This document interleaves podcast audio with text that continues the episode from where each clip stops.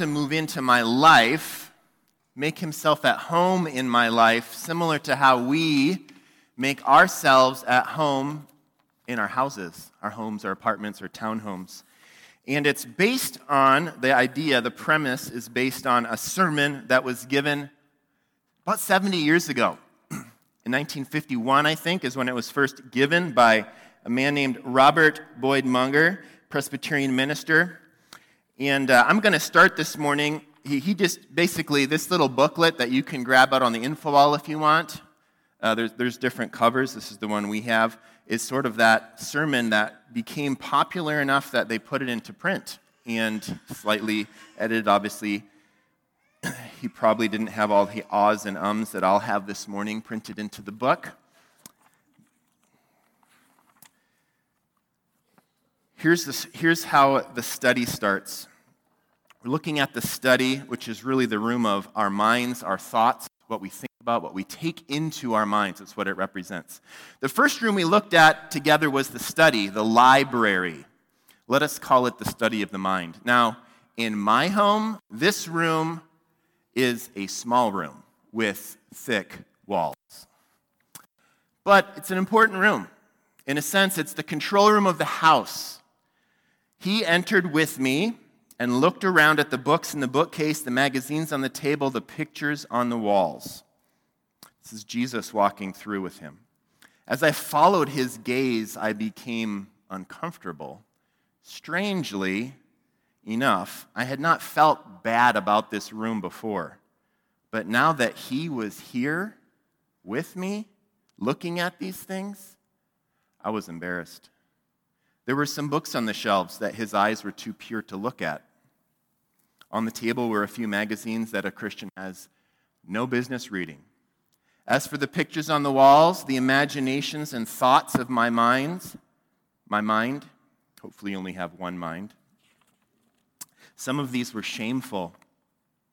Red faced, I turned to him and I said, Master, I know this room really needs to be cleaned up and made over. Will you help me shape it up and change it to the way it ought to be? Certainly, he said, I'm glad to help you. I've come to handle things just like this. First of all, take all the material you are reading and viewing which are not good true, pure, and helpful, and throw them out. You'll remember that list because it's in the passage I'm going to preach on this morning.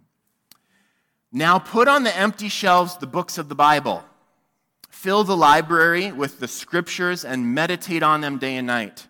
As for the pictures on the wall, you will have difficulty controlling those images. But I have something that will help.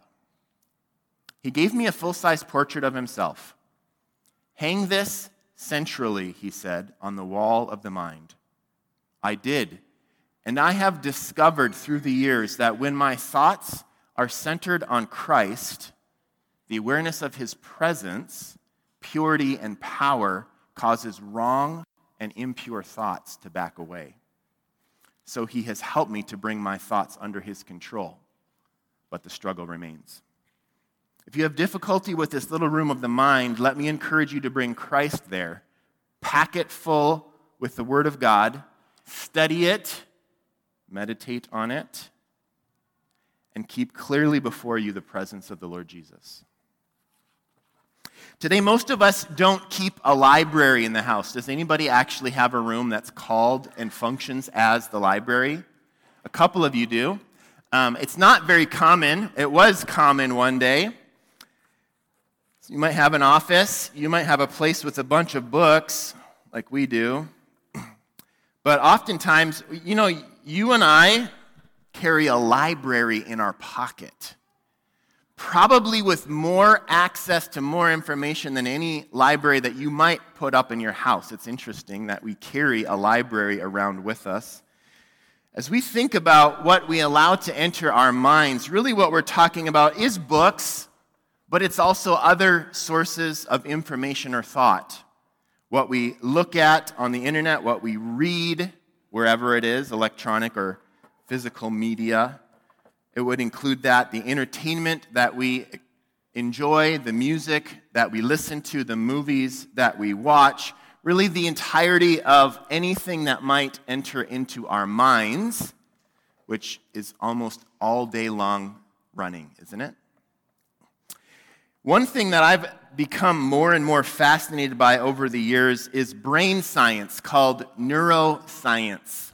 It's probably one of those areas of study in the scientific world that has, they're literally learning brand new things constantly. Now, I know a lot of science is that way, but this particular area I have found to be really fascinating.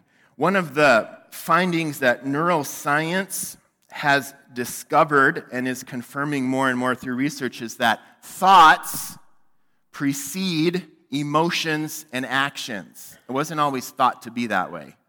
It was sometimes thought, you maybe even experienced feeling like my feelings are causing certain thoughts, which lead me to actions. Now, they can go both ways. But oftentimes, we have a thought that elicits an emotion that leads to an action.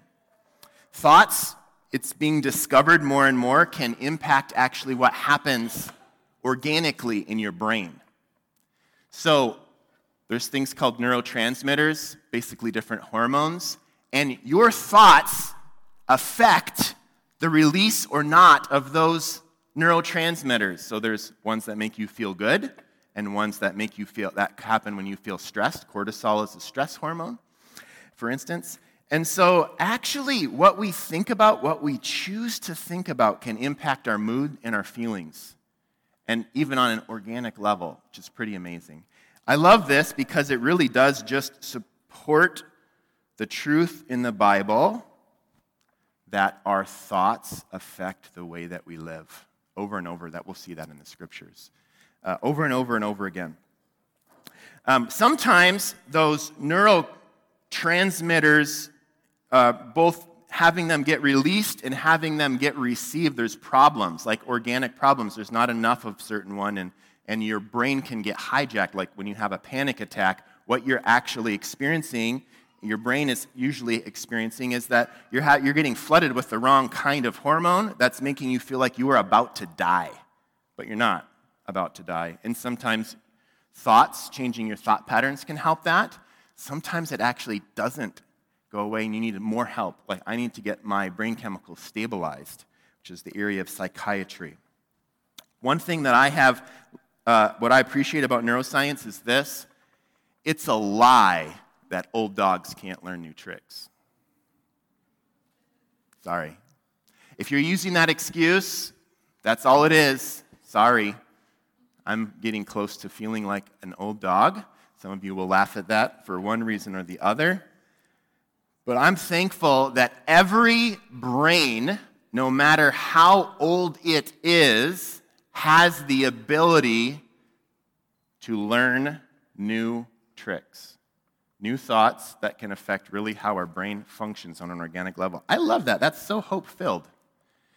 Um, I have felt stuck at times in my life in this way. I don't feel like I actually I've felt stuck in the last couple of years. Just recently, feel like I'm getting unstuck, and I'm glad that there's hope for that, even if it takes a while to get unstuck. Today, what we're going to look at is whether you uh, sometimes people experience something called a mental illness where it might be related to what's happening organically in their brain, and they might need to take some medicine or something to try to help stabilize that. But really, long term, what does have to happen is we have to learn how to change the way that we think.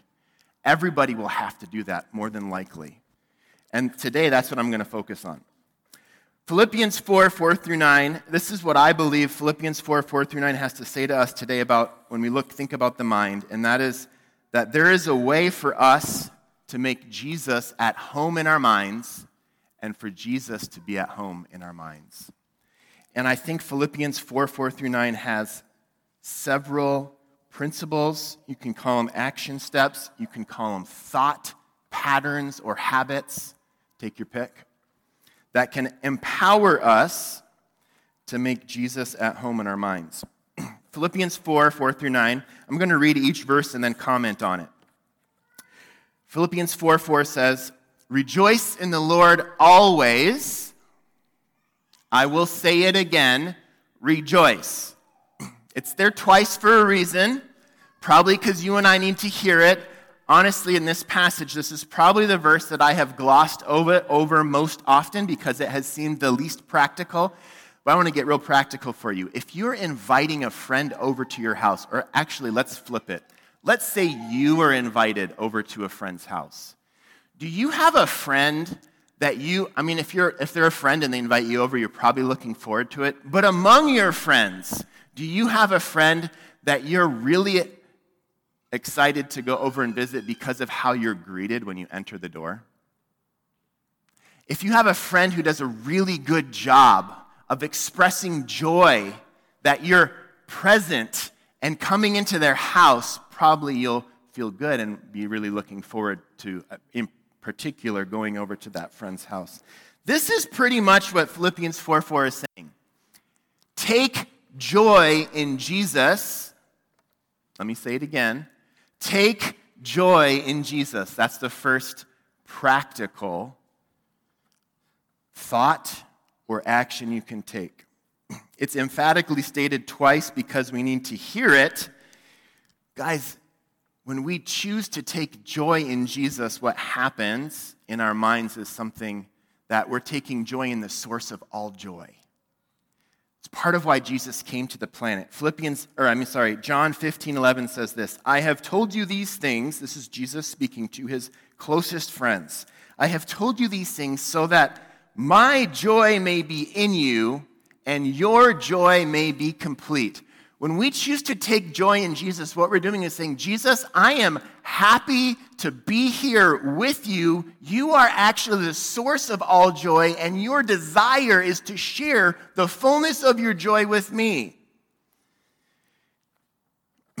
When's the last time you expressed very simply in talking to God, Jesus, I love you? It's easy to forget. Jesus, I enjoy you. Jesus, I take joy in you. You know, the more times that you say that to yourself, the more likely you are to think it again later. And if you don't say it, the more likely you aren't to think it or say it again later, like all of our thoughts. The New Living Translation of this verse says, Always be full of joy in the Lord.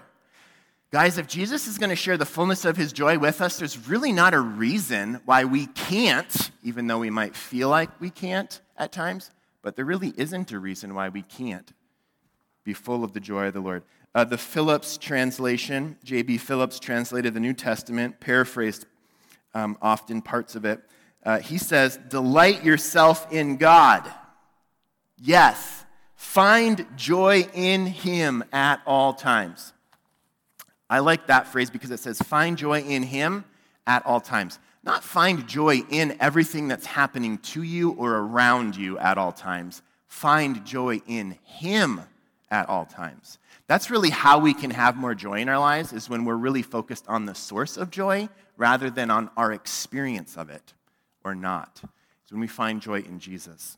Okay, verse 5 says this Rejoice in the Lord always. I'll say it again rejoice. Let your graciousness be known to everyone. The Lord is near. That's Philippians 4 5.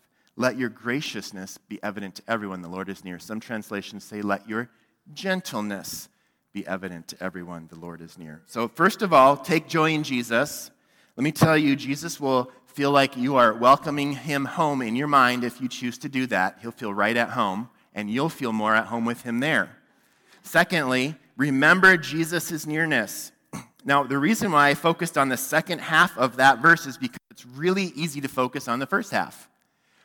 Let your graciousness be known to everyone. Let me tell you what is pretty impossible is to be gracious to everyone without an understanding that Jesus is close by. You will run out of willpower, friend. Uh, I run on, out of it almost every day when it comes to this because I really do forget that Jesus is close by. The source of my joy is really nearby. I need to rem- more than I remember need to remember be gentle, which I do need to remember. But if I would just remember that the source of joy is right near me, I wouldn't have to work so hard to think about be gentle or be gracious. He's right there. James 5 8 says it this way. He, James says, Be patient because the Lord is coming back soon. Does anyone struggle with patience? Anyone want Jesus to be here like yesterday? James 5 8 says, Be patient because the Lord is coming back soon. So, this is not a strong suit of mine. I was running an errand, an errand with my son Aaron and I was going to take him to McDonald's to grab breakfast. And McDonald's, most places, doesn't uh, like they're closed. You have to go through the drive-through or do a mobile order, which is fine. It's annoying, but it's fine. I don't like to do that. And uh, so I was busy, and I was like, "Hey, let's just go across the street to Holiday. We can grab something there." And he just looks at me and goes, "Dad, it usually takes like five minutes." I just said, I didn't say it though, but I just acted as though, you're right, son. You're right. And I pulled into the mobile order slot and he did his order. And we were gone in about six and a half minutes, so he was a little bit off, but it was close enough to count. remembering Jesus' nearness, remembering Jesus' nearness will empower us to be gentle and gracious. Let uh, so, first of all, what we, what, if we want Jesus to be at home in our minds, is take joy in Jesus. Secondly, remember Jesus' nearness. Now, now let's look at the next verse Philippians 4 6. This is a verse that someone out here needs to hear. Maybe someone up here too, but definitely someone out here needs to hear this verse. Philippians 4 6. Don't worry about anything. But in everything, through prayer and petition, with thanksgiving, present your requests to God. Now, I hate to break it to you, but when the Bible says not to do something and you do it, you're sinning. You are not living up to God's standard. So I'm just here to say out loud, very clearly worry is sin. Someone needs to hear that, not me, but somebody needs to hear that this morning. Uh, however, I'll say this too anxiety, don't be anxious about anything, could also be, that's translated here, that can also be sin. But I want to clarify something here. I'm not saying to feel anxious is a sin. It might be that you're anxious because you're sinning. Actually, let me ask this question Have you ever known that, you do, that you're doing something wrong you have done something wrong, or you did do, or you're about to do something wrong. Like, you know, I'm about to go against what God says I should do. I'm not being gentle, I'm thinking judgmental thoughts, whatever it is. Is there any anxiety going on in the midst of that? Either beforehand or in the middle of it or later on? Anxiety about, I know I shouldn't have done that. I wished I would have done it differently. So, I think that's the case for most of us. It's not a sin to be concerned. You know what worry is? It's over concern. Anxiety is over concern about something that's okay to be concerned about in general. And you know what? Most sin is over something. Something that isn't necessarily bad, it's just we're overdoing it. Uh, so here's my third practical point, which maybe doesn't if you're reading the text, align exactly, but I think you'll see why I worded it this way. Let your sin lead you to pray. Maybe it's worry, but maybe it's not over concern that you struggle with. Maybe it's over earning or over saving money, which is greed.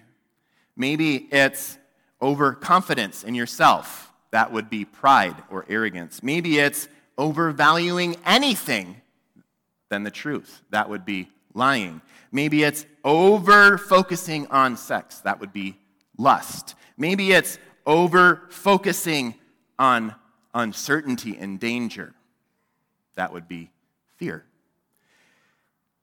If we currently have one of those or we are actively participating in that, it's more than likely that we also have anxiety. And so, this worry about that, this verse, don't worry about anything, but in everything, by prayer and petition, present your requests to God. I think that can lead us to freedom. Just like in the story of My Heart Christ's Home, when the man realizes that he's really embarrassed by what Jesus is looking at, what he does is he talks to Jesus. He said, Jesus, will you help me with this? And he wants to do that for all of us. I have a friend who's a pastor, and we were at a prayer gathering with a bunch of other, mostly pastors, earlier last month.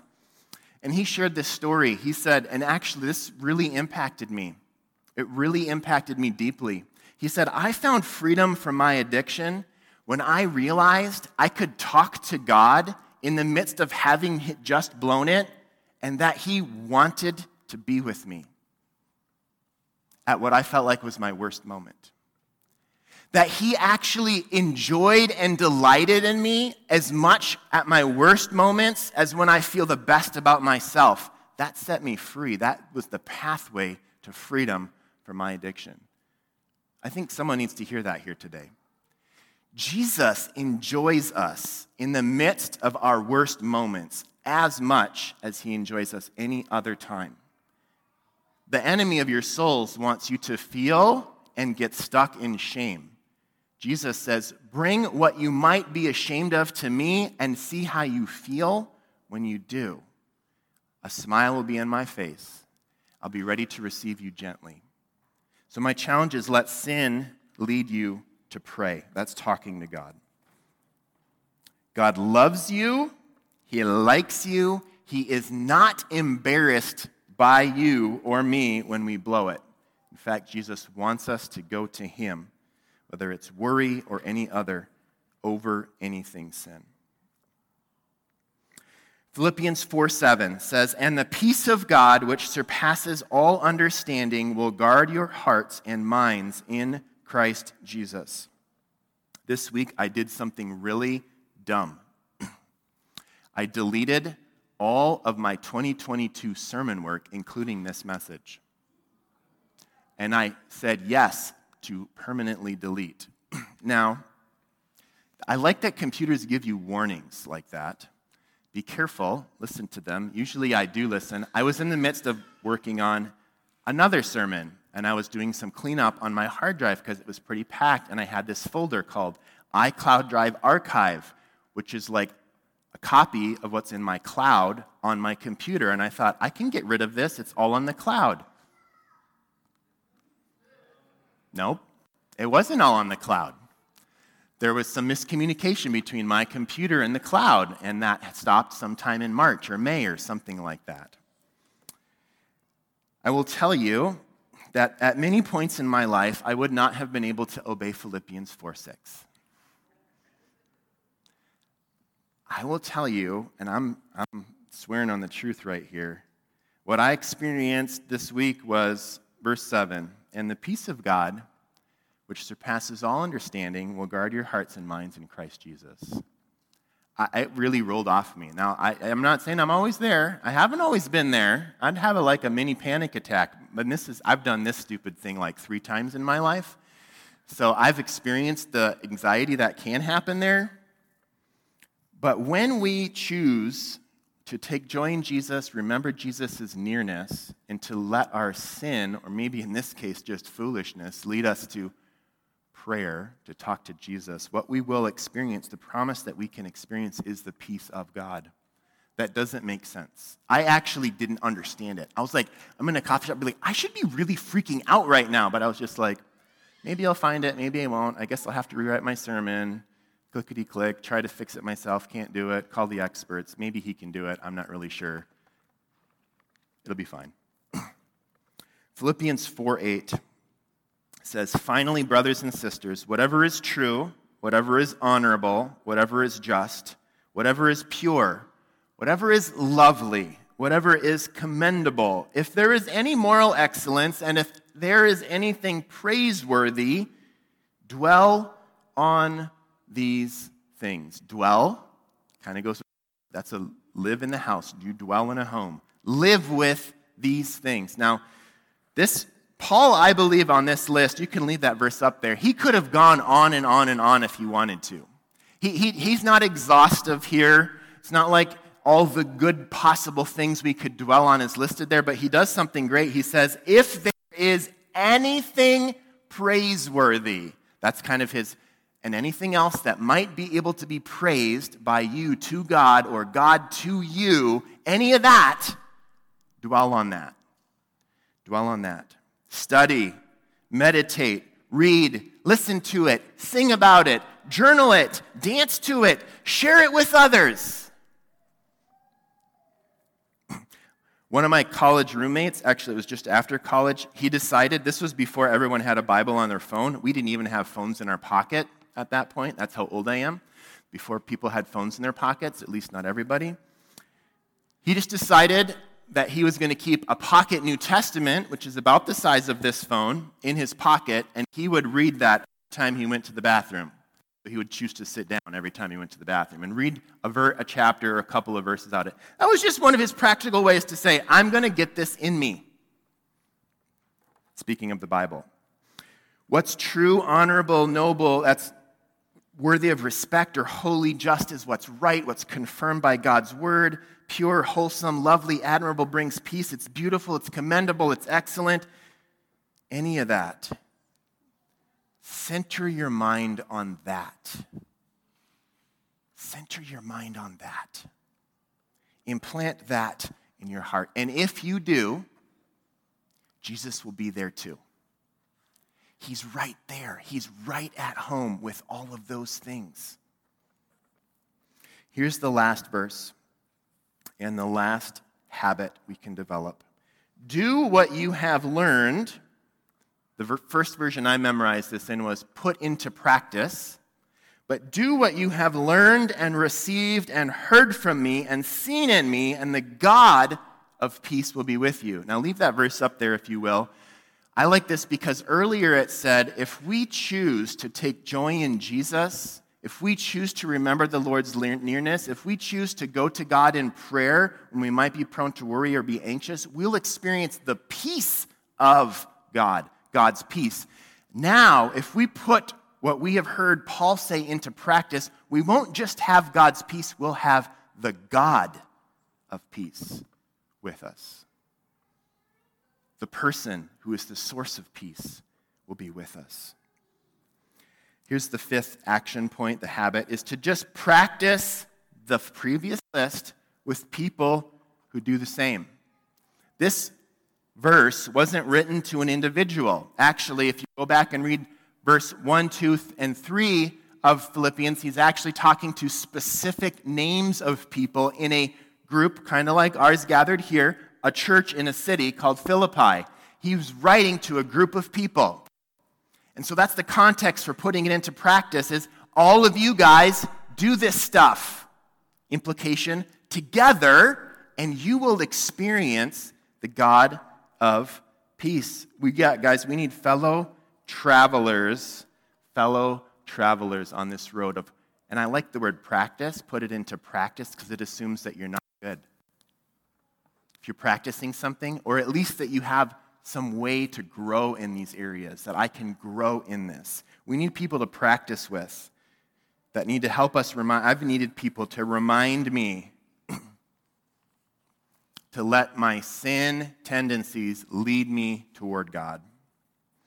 So, what would it look like for Jesus to make himself at home in our minds? What would it look like for us to make Jesus at home in our minds? Take joy in Jesus?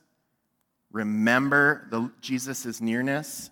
Let sin lead you to pray, to talk to Jesus, dwell on what is worthy, and practice with people. I'm going to invite the worship team to come on up here. I'm going to introduce this last song slightly. Actually, I'm not going to, but introduce this song. But we're going to sing a song like we usually do. And we're actually encouraged to do that in the scriptures.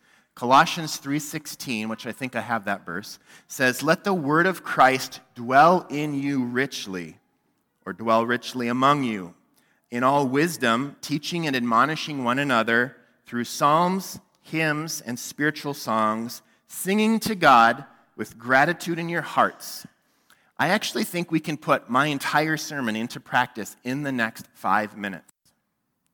Take joy in Jesus. There's going to be reasons to take joy in Him as we sing this song. Remember that He's nearby. Let sin lead you to pray. If you feel like I'm not worthy, what we're going to read is that Jesus says, You're not, but I am, and I can make you worthy. Dwell on what is worthy and practice with other people. We can together do this right now. We can together do put this into practice right now. So let's stand up. We're gonna, I'm going to challenge you to engage your heart, your soul, your mind, and your strength, which is the great commandment in worshiping God. Your heart, your, your emotions, your soul, the spiritual part of you that it's going to last forever, your mind, what you think with, and your body. Sing with your voice. Maybe express yourself with your body. And we're going to sing to God as we close this morning. God, thanks that you want to be at home in every part of our life, including our minds, what we think about, about, what we dwell on, what we allow to be on repeat over and over in our minds. Jesus, we need help. Jesus, I need help. I want you to be at home in my mind. I want to be at home with you there, no matter what's going on there. I pray that you would, that we would remember that you're close to us, that you're the source of our joy, that even in our worst moments we can draw near to you, and that we would choose to dwell on all those things that are worthy. In your name we pray this. Amen.